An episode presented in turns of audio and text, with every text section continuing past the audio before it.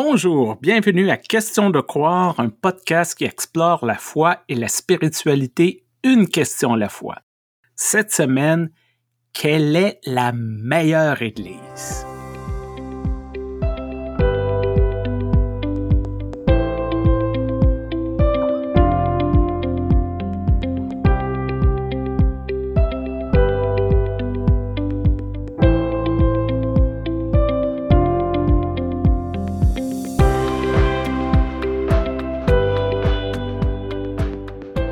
Bonjour, eh ben c'est la mienne, voilà.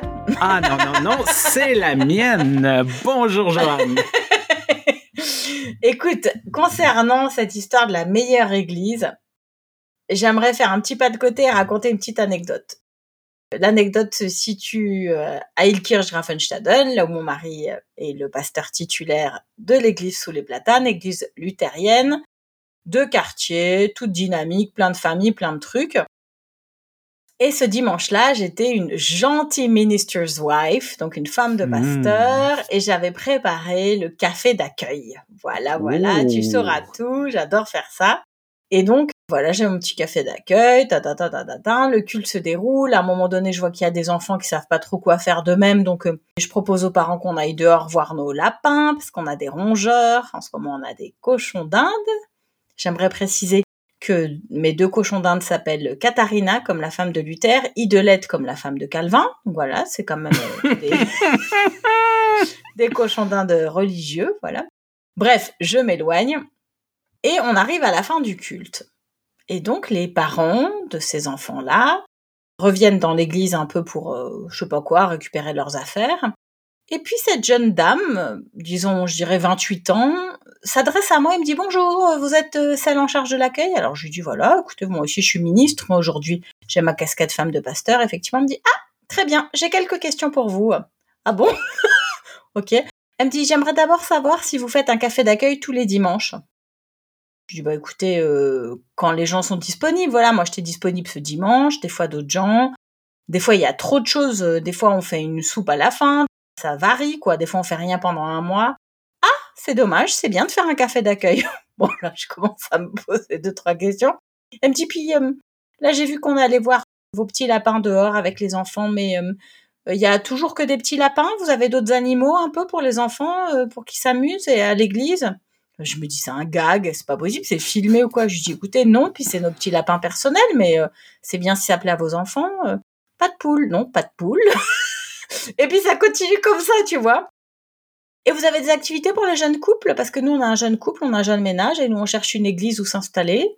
Je dis, ah bah écoutez, oui, avant, on avait des activités, mais pareil, les bénévoles ont souhaité faire d'autres activités, donc en ce moment, on n'a pas d'activité pour les jeunes couples. Ah Elle me dit, dommage. Mais enfin, ce qui est bien, c'est que vous avez un parking, on peut se garer. Je dis, oui, effectivement, on a un parking. Et là, je me rends compte qu'elle fait du church shopping, c'est-à-dire qu'elle va visiter des églises, qu'elle a une espèce de liste, tu vois, et elle coche des trucs. Et euh, je me suis dit, ah, en fait, elle cherche la meilleure église. Bon, bah, on l'a pas revue, donc j'en déduis que, en tout cas pour elle, on n'est pas la meilleure église.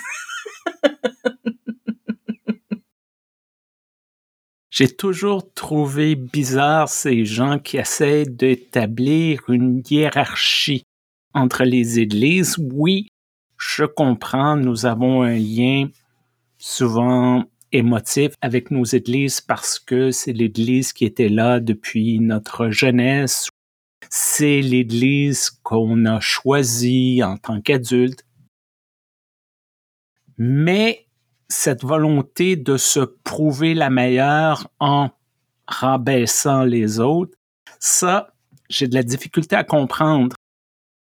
Sur les médias sociaux, je fais des capsules et parfois les gens me répondent, disent ah c'est très bien ou d'autres personnes je suis pas d'accord. Moi je le prends pas personnel, je dis mais pourquoi vous êtes pas d'accord? ou quel est votre point de vue?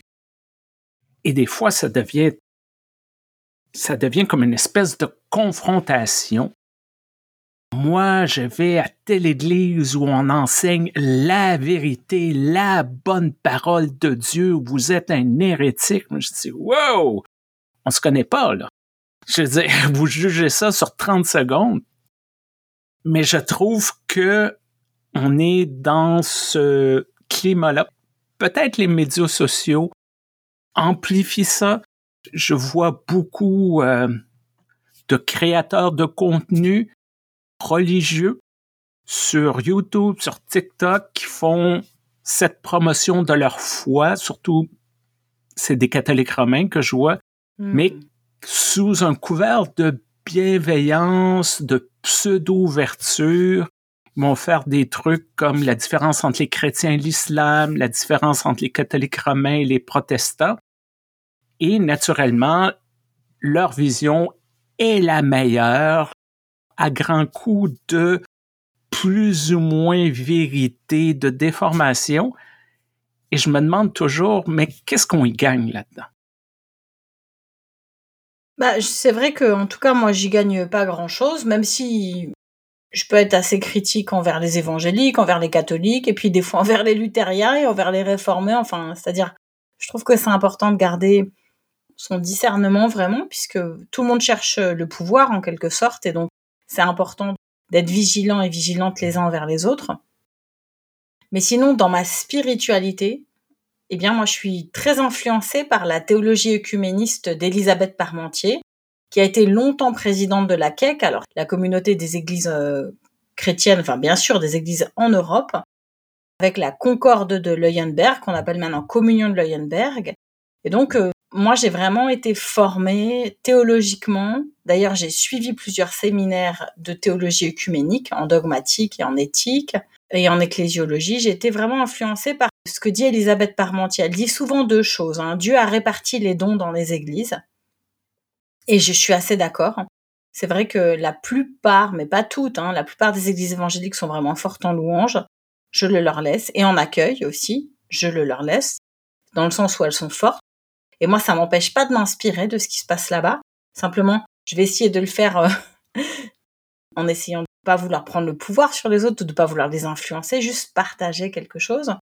La plupart des paroisses catholiques sont aussi fortes en liturgie, je trouve. Il y a pas longtemps encore, là, quand j'étais aux États-Unis, je suis allée à la messe d'une église catholique et franchement, c'était hyper propre, tu vois. Du début à la fin, tu savais quoi faire, tu savais quand te lever, tu savais quand faire le signe de croix t'étais pas perdu, on te prend vraiment par la main. Les gens qui sont là, ils s'engagent pour et avec toi, et je trouve ça fait du bien par rapport aux fouilles protestants parfois de nos liturgies. Et puis la deuxième chose, c'est l'unité dans la diversité. Alors ça, je trouve c'est hyper important. Ça, c'est vraiment la phrase forte de la communion de Leuenberg. C'est que oui, il y a une grande diversité euh, de doctrines, de dogmes, de façons de faire, de pratiques, mais ce qui est important, c'est de se dire que cette diversité ne m'empêche pas de rentrer dans la communion des chrétiens et des chrétiennes. Ça peut pas m'empêcher de me sentir faire partie de l'église du Christ. Et ça, je trouve que c'est hyper important. Alors, du coup, évidemment, euh, la question quelle est la meilleure église, elle, tombe un petit peu à l'eau parce que la meilleure église, en quelque sorte, c'est celle qu'on forme tous et toutes en s'accueillant mutuellement. Des fois, c'est hyper difficile, quoi, vraiment. J'adore la façon dont tu présentes cette unité dans la diversité. Un exemple que j'utilise souvent, c'est l'exemple de la crème glacée. Jamais personne va dire il faut qu'il y ait qu'une seule saveur de crème glacée qui unit tout le monde. Hmm il y a plein de saveurs pour différents goûts, différents moments de l'année, différents moments de la journée. Pourquoi ça serait différent pour l'Église? On n'a pas besoin d'une seule Église unifiée. On peut célébrer nos différences, on peut apprendre à travailler ensemble, on peut apprendre à se respecter. Déjà ça, ça serait beaucoup. Et de dire, ben, je vois tes forces, je vois quelque chose que je peux apprendre. Tu parles des forces de l'un et de l'autre. En Amérique du Nord, de mon point de vue, ce que je vois par exemple chez des églises plus évangéliques et plus pentecôtistes, c'est cette capacité d'oser. Hmm. Ils voient une possibilité de mission, ils plongent, elle plonge. Hmm. Il n'y a pas 50 formulaires, il n'y a pas une étude de faisabilité, il n'y a pas de... Un audit. Ah, ou n'importe quoi en huit exemplaires. oui, je comprends qu'on ne peut pas faire n'importe quoi, n'importe comment, mais cette capacité d'oser, j'ai dit, il y a quelque chose là qu'on peut apprendre pour s'améliorer, pour améliorer l'Église.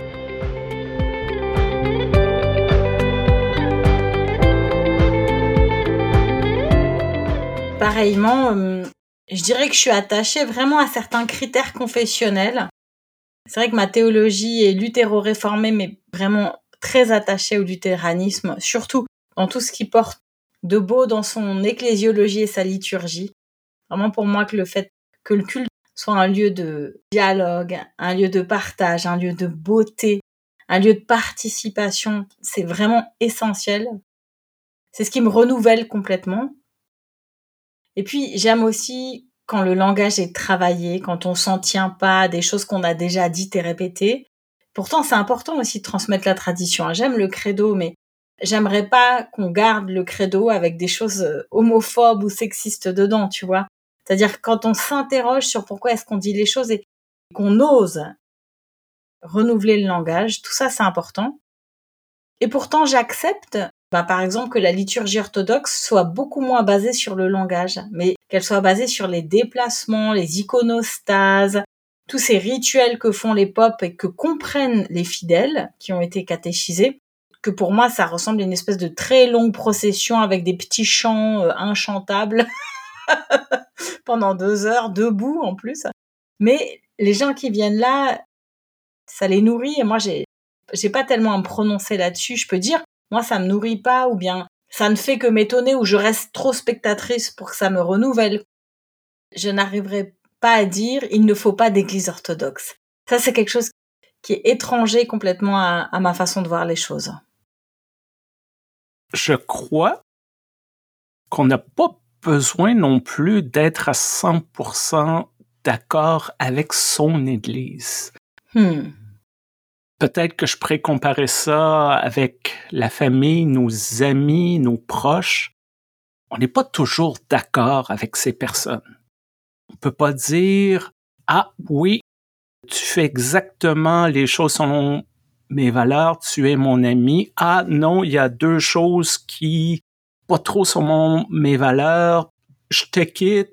Il y a toujours ces choses dans une église, soit quand on magasine une église ou lorsqu'on se questionne sur notre église, on va dire ouais ça c'est moyen, ça je suis pas trop d'accord, ça je suis pas trop sûr.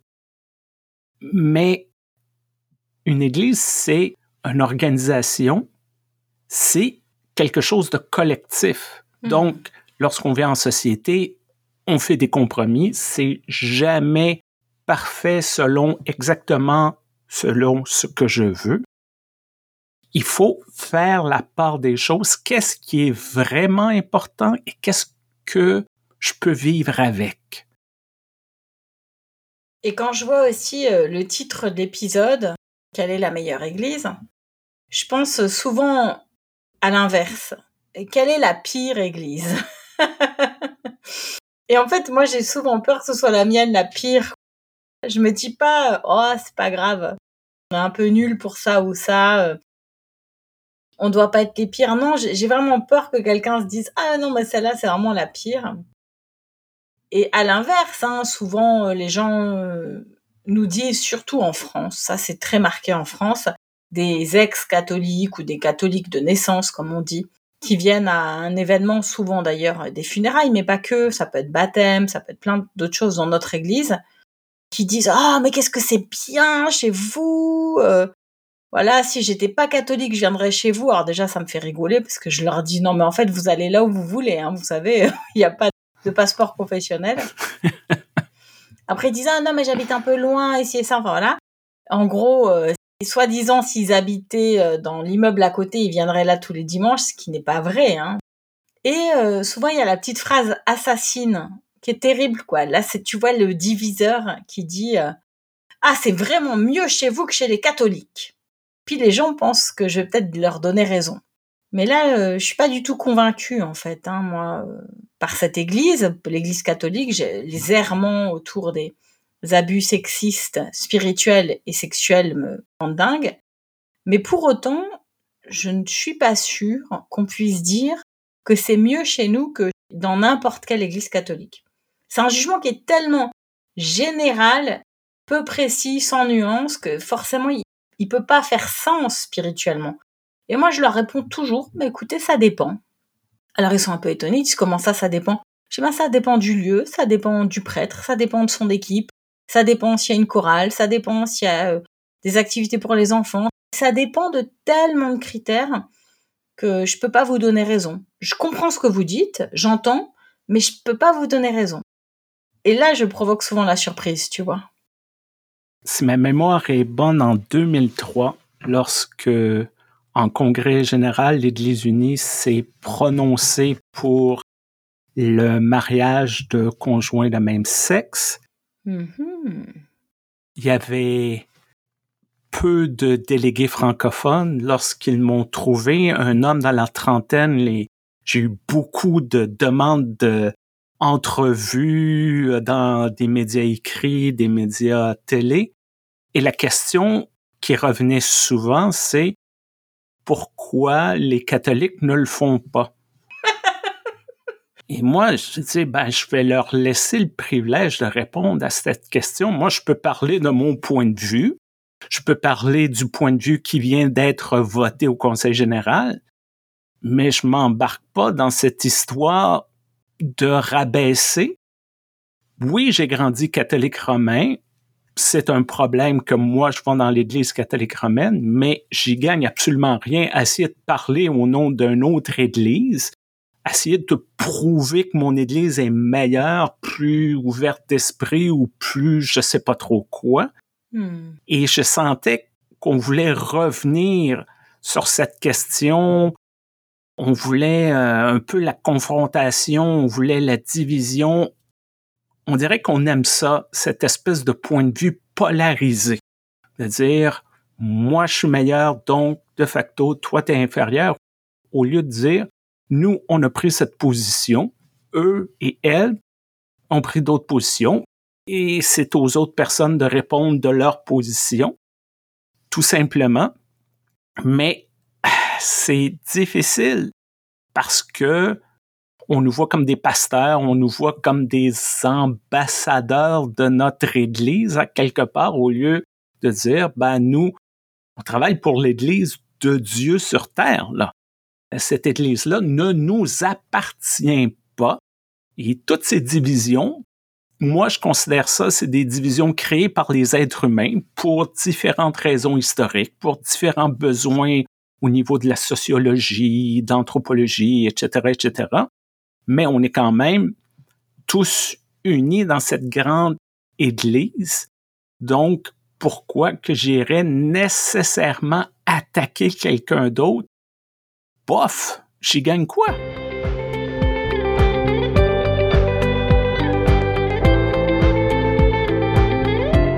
Et puis, en plus, on peut avoir des préjugés tels qu'on a des surprises. Moi, je me rappelle de façon incroyable, c'était presque il y a dix ans, J'étais à Yamoussoukro en Côte d'Ivoire et euh, pour mon travail euh, missionnaire, je m'arrête dans une église pentecôtiste parce que très humblement, il m'avait fait un courriel où il disait voilà, on aimerait commencer une petite bibliothèque de formation pastorale et on aurait juste besoin de parler avec vous. En fait, ils n'étaient pas dans une demande d'argent, ils étaient vraiment dans une demande de discussion.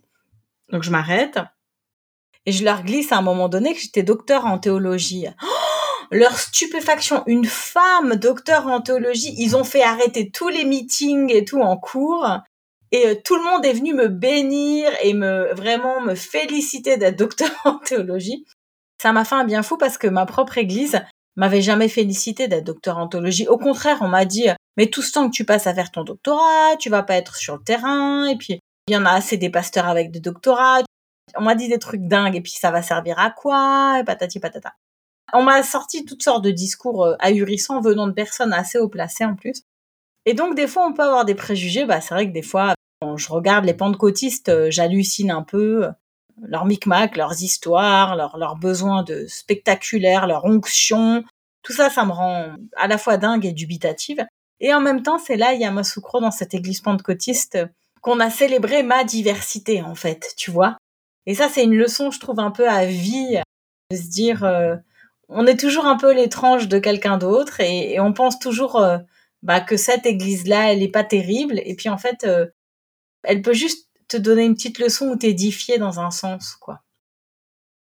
Et c'est peut-être ça qui est surprenant. D'une certaine manière, on est souvent plus reconnu, hmm. plus apprécié à l'extérieur de son Église.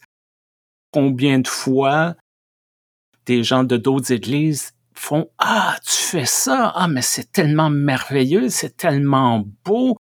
Les gens doivent être ravis que tu fasses un ministère ou t'entreprends ce projet et tu as le goût de dire non, pas vraiment, non.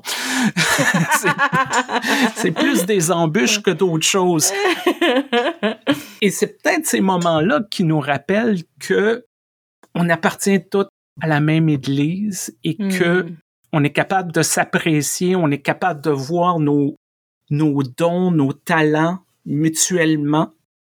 Et peut-être, je reviens encore à l'exemple de la famille, il y a cette euh, relation parfois passionnelle qui fait que les émotions sont plus là. Moi, je dis souvent, l'Église à laquelle j'appartiens, l'Église unie du Canada, je l'ai découverte jeune adulte, je suis tombé en amour avec, c'est une relation hmm. passionnelle.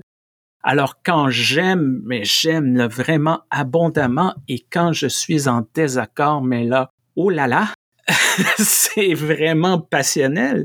Peut-être d'avoir ces gens-là qui est capable de voir qui nous sommes, qui a peut-être pas tout le bagage émotif, est capable de reconnaître ce qu'on apporte à cette Église, qu'est-ce qu'on essaie de contribuer bien humblement chacun d'entre nous?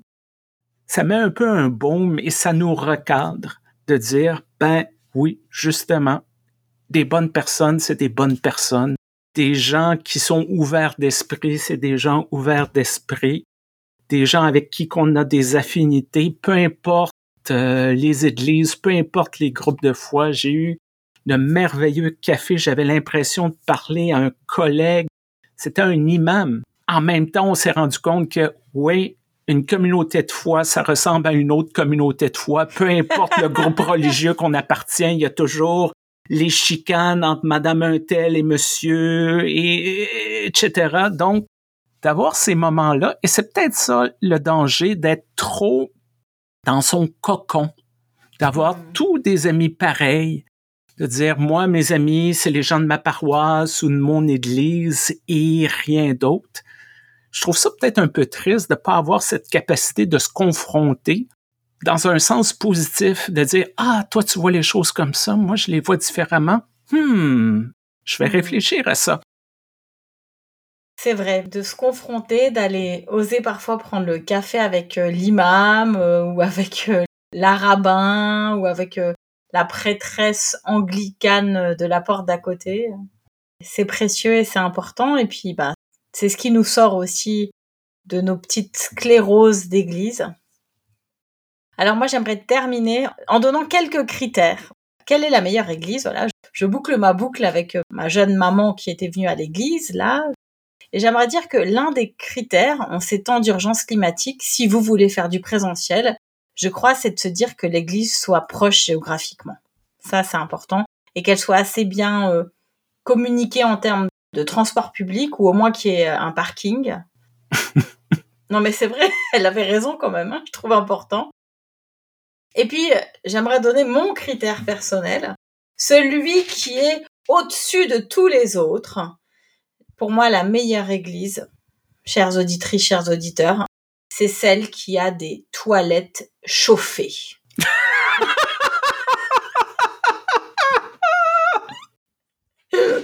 Parce que franchement, une fois, j'étais pour prêcher dans le nord de l'Alsace, j'arrive un peu en avance, long trajet, je gare ma voiture au parking de l'église je m'en vais à l'église, j'ai dit aux collègues, écoute, j'ai un besoin euh, pressant avant le culte, puisque je prêchais. Et il m'a dit, bah écoute, t'as qu'à aller à côté de chez moi, j'ai mon poulailler, t'as qu'à faire derrière. Et là, j'ai pensé, ah bah bien sûr, évidemment. Oh. Donc tu vois, moi je crois que parfois on se casse la tête, hein. on fait des campagnes d'évangélisation ou je sais pas quoi. Moi, un endroit où on me dit d'aller faire pipi derrière le poulailler, en plein hiver, je n'y retourne pas.